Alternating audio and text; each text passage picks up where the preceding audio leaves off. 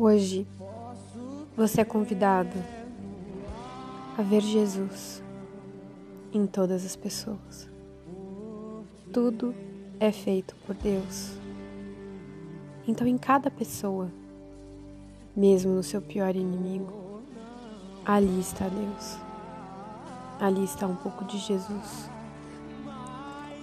Em João 15, 9 diz: Como o Pai me ama, assim também eu vos amo. Perseverai no meu amor. Se guardardes os meus mandamentos, serei constantes no meu amor, como também eu guardei os mandamentos de meu Pai, e persisto no seu amor.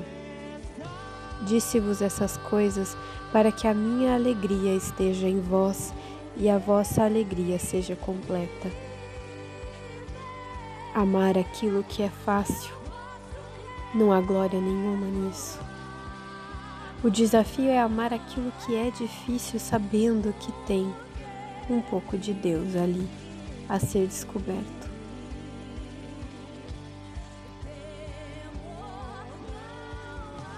Achar Jesus no outro, achar Jesus naquele que tem outra religião, achar Jesus naquele que tem uma outra ideologia, uma outra pele, um jeito de falar diferente, um cabelo diferente, uma opção sexual, um comportamento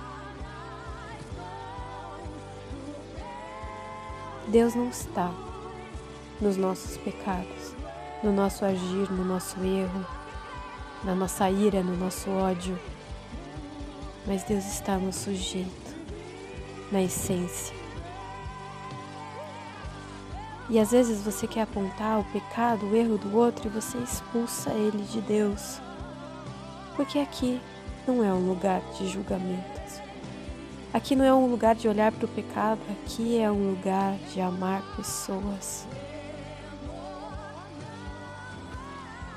Deus mesmo disse que não vai separar joio e trigo agora. Ele deixa que os dois cresçam juntos, mas o que a gente vai semear no outro? Que você vai querer identificar no outro? Não pode mais ser o joio. Cultive o amor no outro. É para isso que estamos aqui.